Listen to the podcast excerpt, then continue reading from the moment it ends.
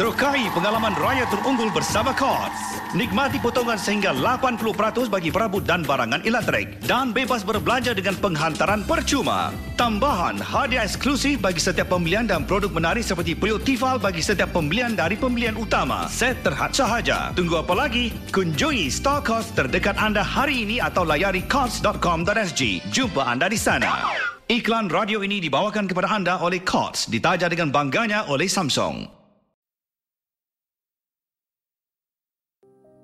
Ya Allah, Engkaulah Assalam yang Maha Sejahtera. Dan padamu segala kesejahteraan.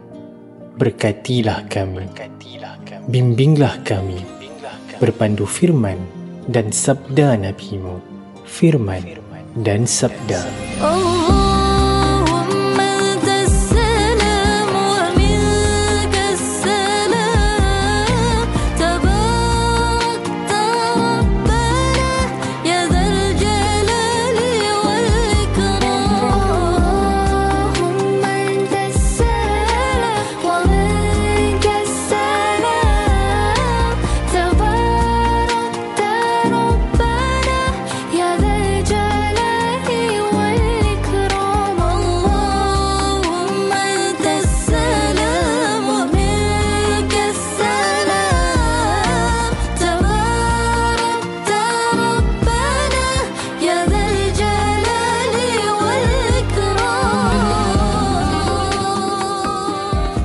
Allah.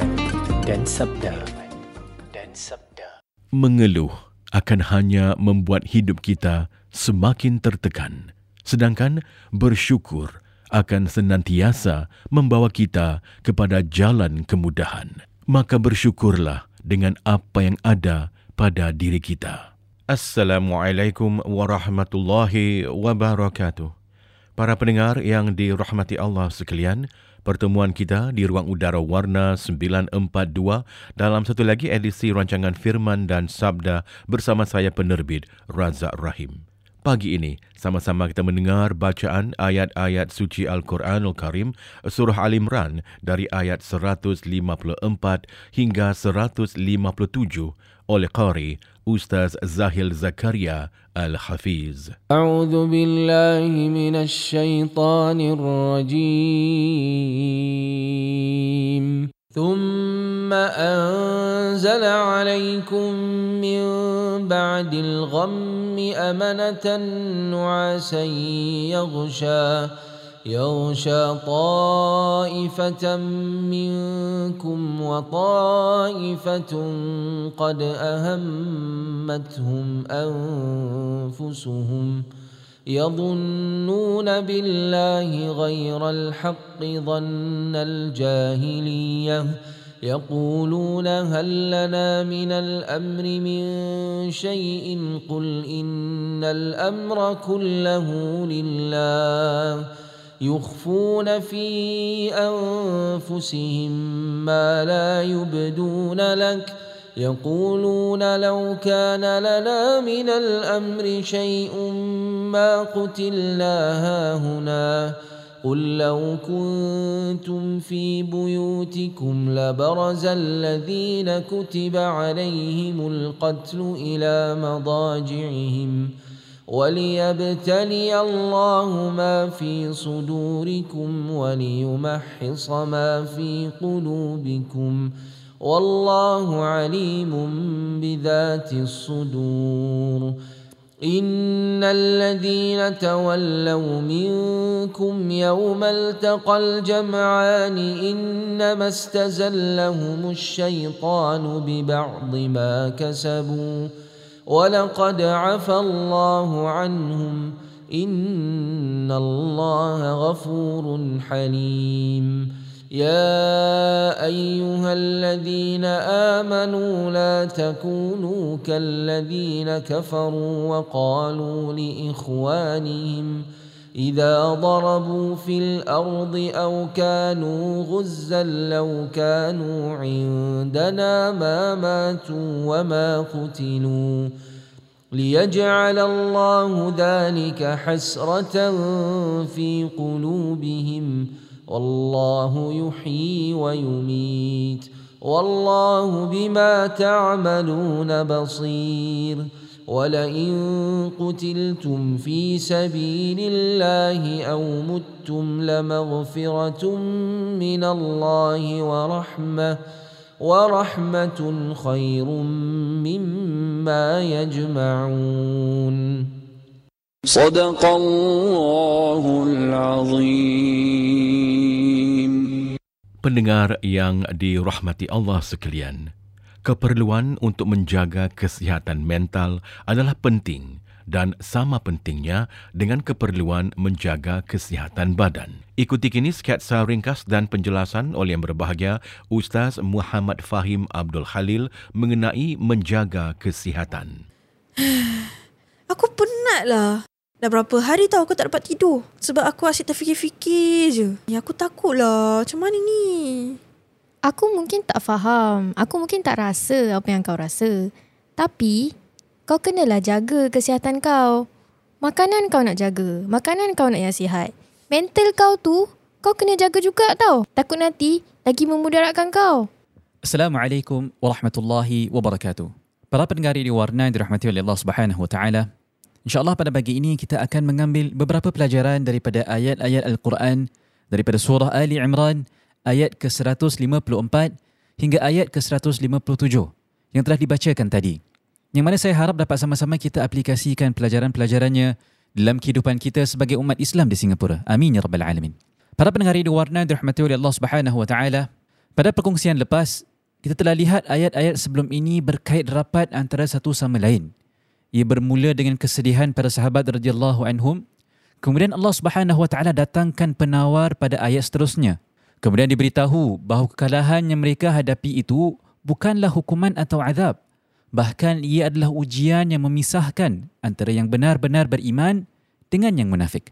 Kemudian Allah tenangkan para sahabat radhiyallahu anhum dengan mengingatkan lagi bahawa kesilapan mereka telah dimaafkan. Dan ayat pada hari ini iaitu ayat ke-154 pula adalah pemberitahuan tentang bagaimana Allah Subhanahu wa taala bantu para sahabat radhiyallahu anhum.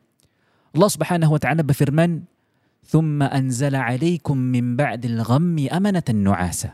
Yang bermaksud, kemudian sesudah kamu mengalami kejadian yang mendukacitakan itu, dia menurunkan kepada kamu perasaan aman tenteram iaitu rasa mengantuk. Para pendengar radio warna dirahmati Allah Subhanahu wa taala, kita lihat Selepas kesedihan dan penyesalan para sahabat radhiyallahu anhum, Allah Taala tukar perasaan mereka dengan amanah, ketenangan. Perasaan ketenangan itu berbentuk nuasa, rasa mengantuk. Dan perkataan nuasa bermaksud ketika peringkat awal nak tidur. Kita tahu kan, bila kita tengah ngantuk nak tidur, waktu itu mata kita dah mula nak tutup dan badan pun dah mula rasa lemah. Itu yang dimaksudkan dengan nuasa. Dan ini agak pelik. Kerana pada waktu itu, para sahabat sedang menghadapi peperangan. Tengah kacau bilau. Namun dengan cara itulah yang Allah Ta'ala menghilangkan perasaan sedih. Perasaan takut daripada hati mereka dengan merasai tenang buat seketika. Dalam bentuk mengantuk yang pendek. Macam power nap lah gitu. Dan kalau kita meneliti dengan mengambil power nap, walau sekejap sekalipun, ia akan bantu charge balik badan kita kita akan rasa segar dan kita dapat fikir dengan tajam. Jika dalam situasi para sahabat radhiyallahu anhum pada waktu tersebut, mereka diberi ketenangan dalam bentuk mengantuk. Para pendengar Radio Warna yang dirahmati oleh Allah Subhanahu wa taala. Informasi ini kelihatan seperti tak penting. Allah Subhanahu wa taala boleh saja beritahu kita bahawa dia telah memberi ketenangan kepada para sahabat radhiyallahu anhum. Dan itu sudah cukup. Tetapi Allah Subhanahu Wa Taala berikan informasi lagi khusus bahawa ketenangan yang diberikan itu berbentuk ngantuk. Dari daripada sini dapat kita pelajari dua perkara. Yang pertama, keperluan untuk menjaga kesihatan mental adalah penting dan sama penting dengan keperluan menjaga kesihatan badan. Begitu penting sehingga Allah Subhanahu Wa Taala beritahu kita bagaimana Allah Taala secara khusus menenangkan fikiran para sahabat radhiyallahu anhum di peperangan Uhud di mana situasi pada waktu itu amat porak-poranda. Jadi ini juga mengajar kita pentingnya untuk tenangkan diri kita ketika dalam situasi yang membingungkan atau tertekan. Apabila kita sedang melalui ujian, maka kita perlu tenangkan fikiran kita agar kita dapat tolak ke tepi sebarang gangguan yang tidak penting dan fokus kepada solusinya. Dan ketenangan itu akan dapat diperolehi melalui kepercayaan dan kebergantungan sepenuhnya kepada Allah Subhanahu Wa Taala. Hanya dengan membuat hubungan dengan Allah Subhanahu Wa Taala, maka hati-hati akan tenang. Kerana itulah Allah Subhanahu Wa Taala mengatakan yaghsha ta'ifatan minkum meliputi segolongan daripada kamu. Maksudnya bahawa sebahagian sahaja daripada kaum muslimin yang mendapat ketenangan yang diturunkan. Mereka yang mana iman mereka teguh. Sementara para munafik mereka masih dalam ketakutan. Jadi, walaupun ujian kehidupan kita kadang-kadang menggegarkan hidup kita, maka tenangkan fikiran kita dan minta Allah Subhanahu Wa Taala bimbing kita keluar daripada situasi tersebut. Ini dapat dilihat pada peperangan Uhud.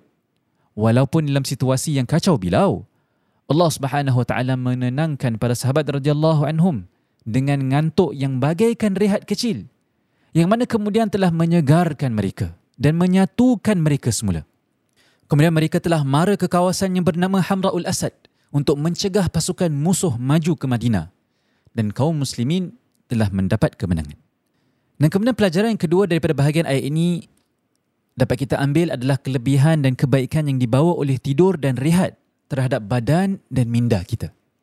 Begitu pentingnya rehat bagi diri kita sehingga Allah Subhanahu Wa Taala menyebut tentang rehat juga di bahagian-bahagian lain dalam Al-Quran. Seperti contoh dalam surah Al-Furqan dan juga surah Ar-Rum. Para pendengar radio warna dirahmati oleh Allah Subhanahu wa taala.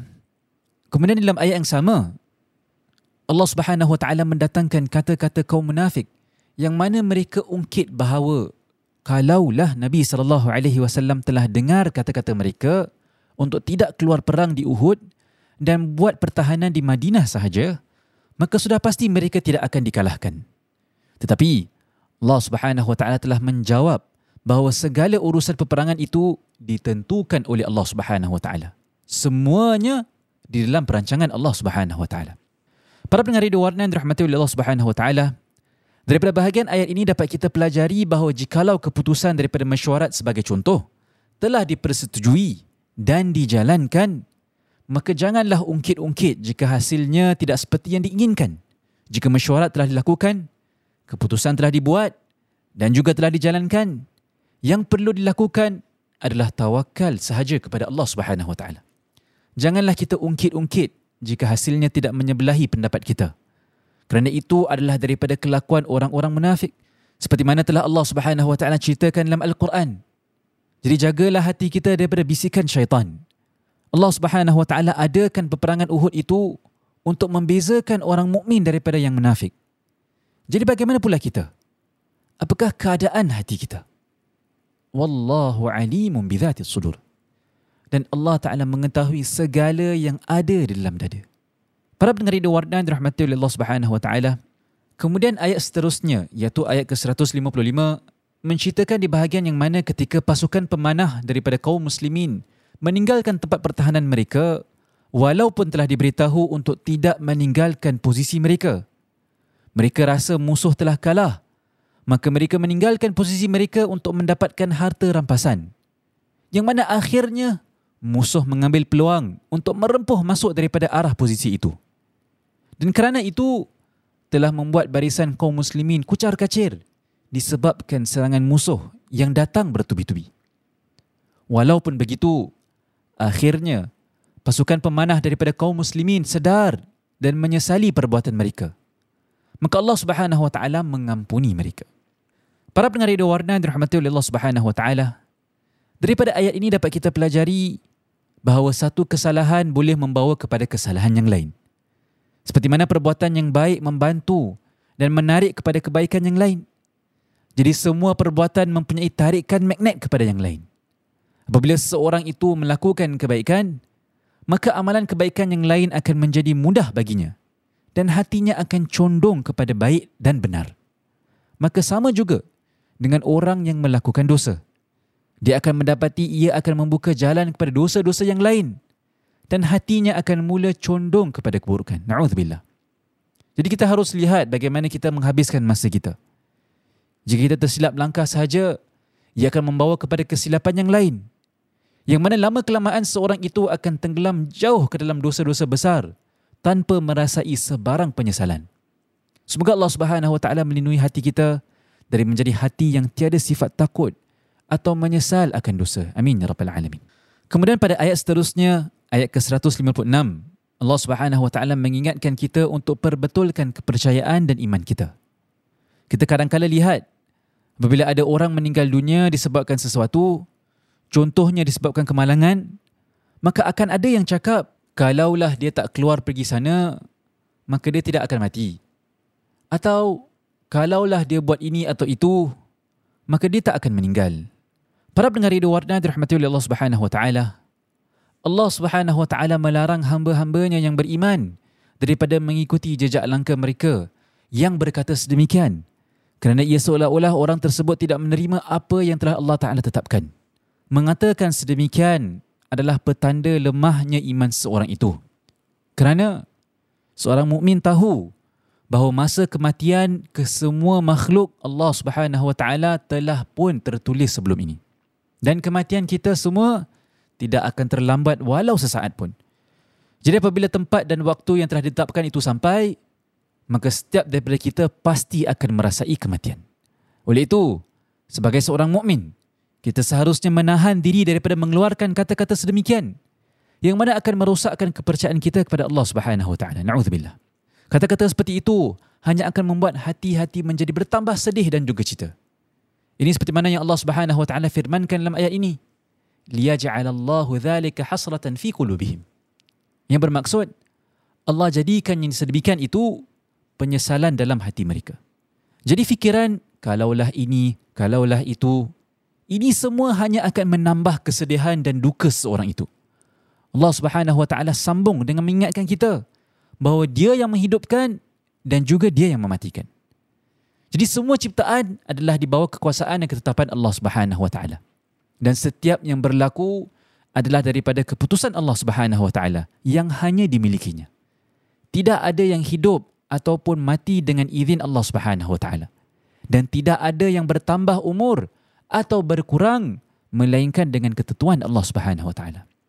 Para pendengar radio warna dirahmati oleh Allah Subhanahu wa taala, daripada ayat ini dapat kita pelajari bahawa kita harus menerima setiap ketetapan Allah Subhanahu wa taala dan padamkan perkataan kalaulah daripada kamus hidup kita. Kita tidak boleh mengatakan kalaulah dia tak pergi sana atau kalaulah anak dia tak kahwin dengan perempuan itu dan sebagainya. Padamkan perkataan ini.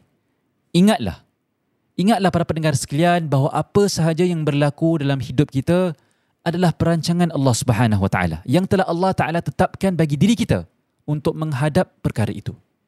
Jadi redalah dengan ketetapan Allah Subhanahu Wa Taala dan fokuslah pada akhirat kita. Perkataan kalaulah hanya akan membuat kita terkubur dalam penyesalan. Terimalah apa yang telah Allah Taala takdirkan dan teruskanlah dengan kehidupan anda. Kemudian ayat yang terakhir pada pagi ini iaitu ayat ke-157 menerangkan bahawa bagi mereka yang berjuang untuk menegakkan agama Allah Subhanahu wa taala andai kata mereka tewas mereka akan memperoleh ampunan dan rahmat Allah Subhanahu wa taala.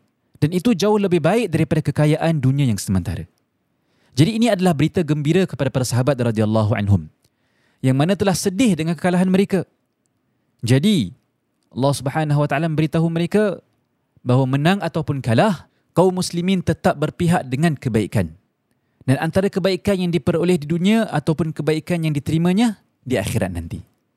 Jadi para pendengar radio warna dirahmati oleh Allah Subhanahu wa taala. Dalam ayat ini Allah Subhanahu wa taala menyebut tentang rahmatnya. Allah Subhanahu wa taala berjanji akan memberikan rahmatnya bagi mereka yang mempertahankan agama Islam. Dan rahmat ini adalah sesuatu yang diharapkan semua orang beriman kerana hanya dengan rahmat Allah Subhanahu wa taala sahaja yang akan membawa kita masuk syurga Allah taala.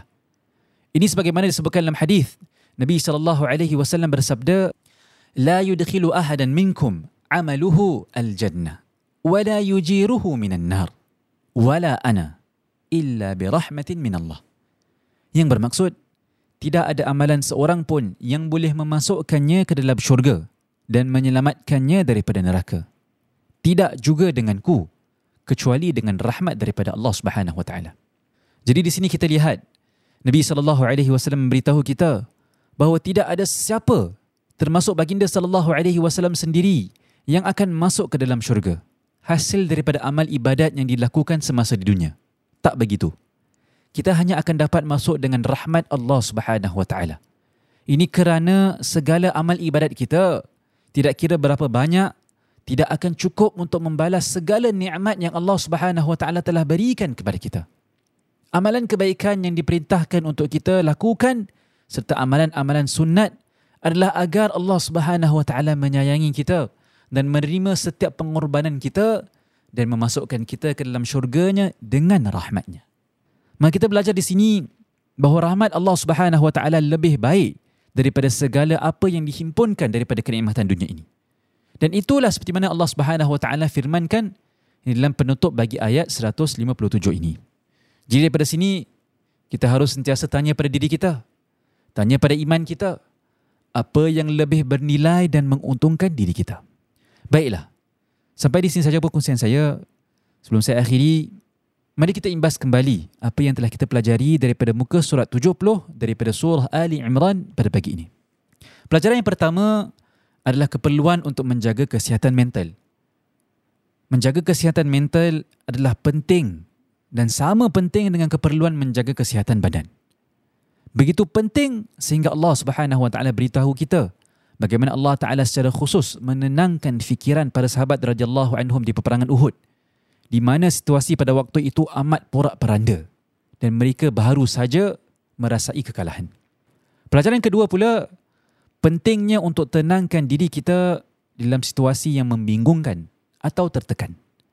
Apabila kita sedang melalui ujian, maka kita perlu tenangkan fikiran agar kita dapat tolak ke tepi sebarang gangguan yang tidak penting dan fokus kepada solusinya. Pelajaran yang ketiga pula adalah kelebihan dan kebaikan yang dibawa oleh tidur dan rehat terhadap badan dan minda kita. Begitu pentingnya rehat bagi diri kita sehingga Allah Subhanahu Wa Taala menyebut tentang rehat juga di bahagian-bahagian lain dalam Al-Quran. Pelajaran keempat pula, jikalau keputusan daripada mesyuarat sebagai contoh telah dipersetujui dan dijalankan, maka janganlah ungkit-ungkit jika hasilnya tidak seperti yang diinginkan. Kemudian pelajaran kelima adalah melakukan satu kesalahan boleh membawa kepada kesalahan yang lain. Seperti mana perbuatan yang baik dapat membantu dan menarik kepada kebaikan yang lain. Kemudian pelajaran yang keenam pula yang dapat kita pelajari pada hari ini ialah kita harus menerima setiap ketetapan Allah Subhanahu Wa Taala dan padamkan perkataan kalaulah daripada kamus hidup kita. Kita tidak boleh mengatakan kalaulah ini atau kalaulah itu. Apa sahaja yang berlaku dalam hidup kita adalah perancangan Allah Subhanahu Wa Taala yang telah Allah Taala tetapkan bagi diri kita untuk menghadapkan perkara itu. Jadi redha dengan ketetapan Allah Subhanahu Wa Taala dan fokus pada hari akhirat kita. Dan pelajaran yang terakhir pula adalah rahmat Allah Subhanahu Wa Taala lebih baik daripada segala apa yang dihimpunkan daripada kenikmatan dunia ini. Yang mana kita perlukan untuk kita masuk ke dalam syurga Allah Subhanahu Wa Taala. Baiklah. Sampai di sini saya perkongsian saya. Insya-Allah esok adalah sambungan muka surat 71 ayat ke-158 daripada surah Ali Imran.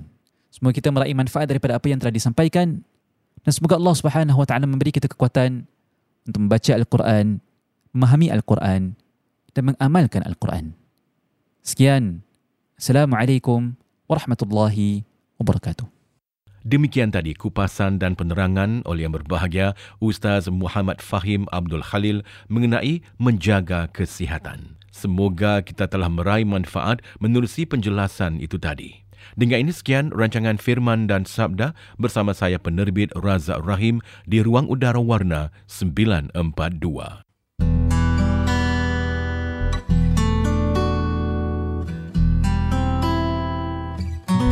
سبحان الله وبحمده سبحان الله العظيم سبحان الله وبحمده سبحان الله العظيم. سبحان الله وبحمده. سبحان الله العظيم. سبحان الله وبحمده. سبحان الله العظيم. سبحان الله وبحمده. سبحان الله العظيم. سبحان الله وبحمده. سبحان الله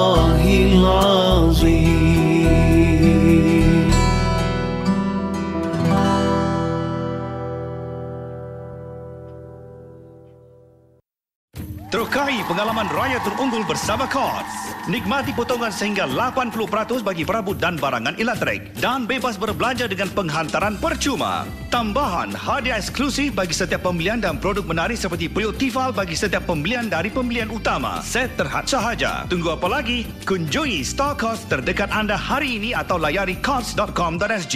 Jumpa anda di sana. Iklan radio ini dibawakan kepada anda oleh Courts, ditaja dengan bangganya oleh Samsung.